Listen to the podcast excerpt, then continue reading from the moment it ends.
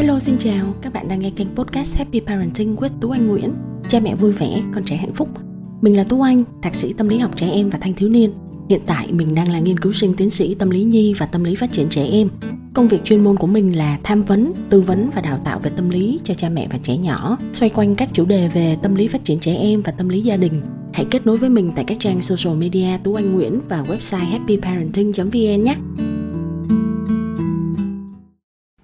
Làm sao để dạy cho một em nhỏ trong giai đoạn vài tháng tuổi đến dưới 12 tháng tuổi biết cách chơi tự lập? Đây là một câu hỏi mình nhận được khá nhiều từ các vị phụ huynh và mình có bốn bước hướng dẫn để cho các ba mẹ dạy cho một em bé biết cách chơi tự lập. Bước 1, ba mẹ phải biết thiết lập mong đợi và kỳ vọng thực tế. Bước 2, ba mẹ hãy hiểu về mốc phát triển của con Bước 3, ba mẹ cần phải hiểu về tính khí bẩm sinh sẵn có của con.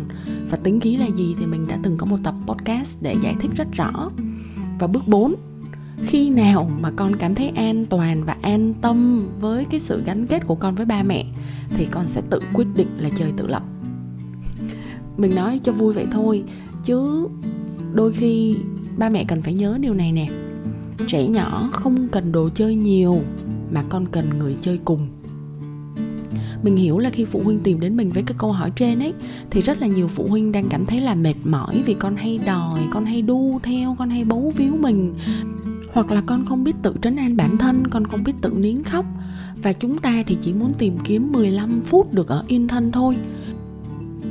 Hoặc là còn một lý do nữa, do ba mẹ quá là bận rộn, phải đi làm. Và khi đi làm thì chúng ta phải để con ở nhà nhờ người khác trông giúp chúng ta có thể lo lắng rằng khi mà con quấy quá, con nhõng nhẽo quá thì có thể làm cho cái người chăm sóc con cảm thấy mệt mỏi, rồi đối xử không phù hợp hoặc không đúng với con. Vì vậy, chúng ta có mong đợi là con biết tự lập chơi để giảm cái việc căng thẳng cho những người chăm sóc ở xung quanh. Nhưng sự thật là nếu mình đứng ở phương diện của một em bé và mình có thể thay lời những đứa trẻ để nói với ba mẹ, thì mình muốn nói dùm cho em bé vài lời như thế này. Thứ nhất, trung bình đến khoảng 6 tháng thì một em bé với tính khí dễ dãi và dễ chịu nhất, con có thể tự chơi hay mình nói vui là tự mua vui cho bản thân trong khoảng tối đa là 5 phút. Còn đối với bé nhỏ hơn thì khoảng thời gian này càng ngắn hơn, ba mẹ nha. Thứ hai, một em bé mà có tính khí ôn hòa thì thường con sẽ dễ tự chơi, tự mua vui cho bản thân và con cũng dễ được xoa dịu hơn một em bé bẩm sinh mà có tính khí nhạy cảm, dễ bị kích thích, hay là một em bé có tính khí là con thường hay cảm thấy dễ bị bất an? Thứ ba, trước khi mà con có thể vô được cái trạng thái mình dùng cái từ tiếng Anh vui vui là chillax, có nghĩa là chilling và relax, có nghĩa là thoải mái, dễ chịu ấy thì con cần phải cảm thấy an tâm và an toàn 100% với môi trường xung quanh mà con đang sống và con đang sinh hoạt. Và con phải cảm thấy dễ chịu uh, thoải mái với cái tương tác mà con đã vừa có trước đó với ông bà cha mẹ bà vú hay là người giúp việc xung quanh con. Thứ tư cảm giác an tâm và an toàn ở trẻ nhỏ chỉ được củng cố bồi đắp và duy trì khi cái người chăm sóc chính của con cung cấp cho con các phản hồi, các tương tác và các phản ứng nhất quán. Tức là nếu như qua thời gian mà con luôn cảm nhận được rằng là chắc chắn sẽ có một ai đó sẵn sàng trả lời, lên tiếng, phản hồi lại với con khi mà con đưa ra tín hiệu. Cái người này luôn luôn hiểu rõ nhu cầu kết nối và cái nhu cầu mà con cần được đáp ứng, thì con sẽ dần dần thoải mái, relax và dễ chịu hơn. Và có một điều thứ năm này nữa, nghe thì nó hơi ngược ngạo nhưng mà sự thật ấy là một em bé nếu càng hay quấy khóc mà con càng được dỗ dành, càng được trấn an nhiều bằng những cái sự phản hồi tích cực và đồng nhất và nhất quán, thì càng về sau, con càng dễ phát triển được cái cảm giác ôn hòa, bình tĩnh hơn là những em bé mà con cứ khóc rồi con bị mặc kệ trong thời gian dài hoặc là con nhận được những phản hồi không nhất quán. Có nghĩa là có lúc thì chúng ta dỗ dành con rất là ngọt ngào, có lúc chúng ta lại muốn phê bình, trách móc con, và có lúc thì chúng ta lại hoàn toàn vớt lờ và bảo là, kệ nó đi, nó phải tự học cách nín. Nếu như mà chúng ta càng không nhất quán và càng bất nhất trong cái việc mà phản hồi lại với con, thì con càng lớn lên con sẽ càng cảm thấy bất an và càng quấy khóc nhiều hơn. Vì thật sự con không biết là mình phải đưa ra tín hiệu như thế nào. Khi mà con càng bất an thì con càng quấy khóc. Một điều tiếp theo nữa đó là chúng ta hãy hiểu rằng khi mà những đứa trẻ của chúng ta càng ngày càng lớn dần lên thì con sẽ phát triển nhận thức và phát triển cả những nhu cầu, cảm xúc ngày càng nhiều hơn. Song hành với việc đó là con sẽ ngày càng có nhu cầu muốn được kết nối và muốn được tương tác với người khác nhiều hơn các kết nối thần kinh trong não bộ và sự học hỏi của con cũng sẽ được thiết lập qua việc tương tác hai chiều với người đối diện, những người chăm sóc con. Và còn chưa kể, nếu như con đang ở trong giai đoạn Wonder Weeks, tức là ở trong những cái tuần khủng hoảng, cái tuần mà con phát triển vượt bậc ở những kỹ năng ấy, con đang học hỏi những kỹ năng mới thì những đứa trẻ lại càng khó chịu hơn và con muốn đeo bám cha mẹ nhiều hơn. Vậy câu hỏi đặt ra là tôi phải làm sao làm sao làm sao đây? Một cách uh, thật lòng mình cũng muốn chia sẻ với mọi người đó là con của mình cũng có những giai đoạn quấy này rồi con đòi bế nhiều. Đến mức á, là có những cái lúc mà khi con còn nhỏ dưới 3 tuổi mình phải dùng cái điệu em bé và mình điệu con đi vòng vòng ở trong nhà luôn. Rồi bên cạnh đó thì vào những cái lúc mà mình cảm thấy là uh, con cần phải được nghe giải thích thì mình sẽ rất là kiên nhẫn mình giải thích nhẹ nhàng nhưng đơn giản và dễ hiểu và đi kèm với đó là những cái sự khuyến khích, động viên, sử dụng những cái từ ngữ tích cực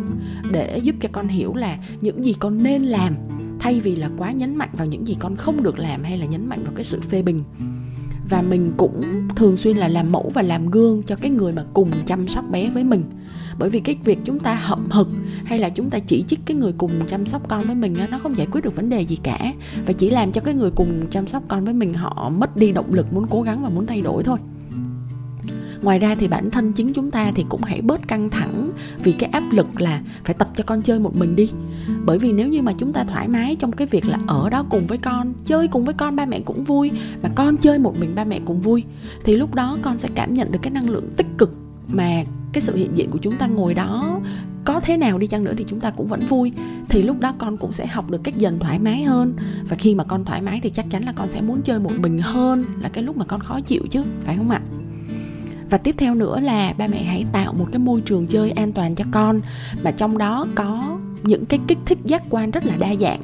Những giác quan ở đây nó đơn giản, có nghĩa là chúng ta cho con những cái vật liệu khác nhau để con có thể sờ, chạm, thử nghiệm. Hãy cho con những cái âm thanh và những thứ mà những em bé nhỏ đôi khi con sẽ thích bỏ vô miệng đi. Thì chúng ta hãy lựa chọn những cái đồ chơi an toàn, phù hợp với kỹ năng và độ tuổi của con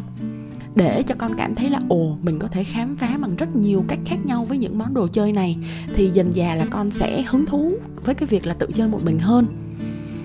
Và hãy nhớ là không cần phải có cả núi đồ chơi đâu, hãy cất bớt đi một nửa cái số lượng đồ chơi mà con đang có.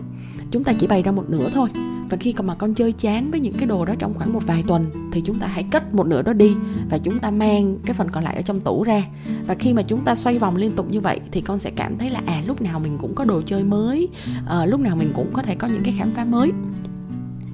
Và cuối cùng thì mình muốn xin được nhắc phụ huynh về cái việc là hãy phát triển tương tác hai chiều với trẻ nhỏ uh, bé càng lớn nhất là trong giai đoạn 18 cho đến 24 tháng thì con sẽ càng muốn tương tác nhiều hơn với mọi người xung quanh. Và hãy để ý là nếu như mà con có xu hướng mà chơi quá lâu một mình đặc biệt là những em bé nhỏ mà con có thể chơi trong vòng 20 phút 30 phút mà con không màng đến ai cả thì đôi khi chúng ta cần phải lưu tâm để xem xem là con có hứng thú tương tác hai chiều với người khác hay không hay là con chỉ thích chơi với đồ vật hơn là con chơi với người? Hoặc là con cứ chăm chú chơi suốt cả mấy chục phút với một cái hoạt động không thay đổi? Thì lúc đó hãy theo dõi thêm về các dấu hiệu phát triển về năng lực, tình cảm cảm xúc và tương tác xã hội của con. Ba mẹ nhé! Vậy thì cái việc là con chơi tự lập hay là con không chơi tự lập, hãy nhớ dùm cho mình là đầu tiên là con phải cảm thấy thoải mái và an tâm với mối quan hệ của chính chúng ta với con trước cái đã. Khi mà con an tâm, con sẽ tự chơi theo cách của con chúc ba mẹ chơi với con vui nha hẹn gặp lại các bạn trong tập podcast sau. Bye.